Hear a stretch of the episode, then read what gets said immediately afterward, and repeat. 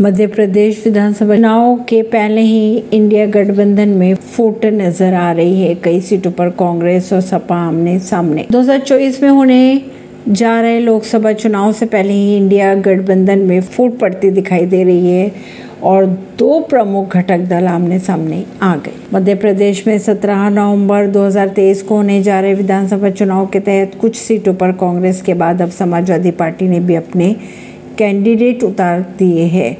कहा यह जा रहा है कि सपा तीस से 40 सीटों पर अपने उम्मीदवार उतारने की तैयारी में और कुल नौ उम्मीदवारों का ऐलान भी कर दिया है। खबरों के अगर माने तो अगले दो तीन दिनों में पार्टी के बाकी उम्मीदवारों की लिस्ट भी जारी की जा सकती है। परवीन सिंह, नई दिल्ली से।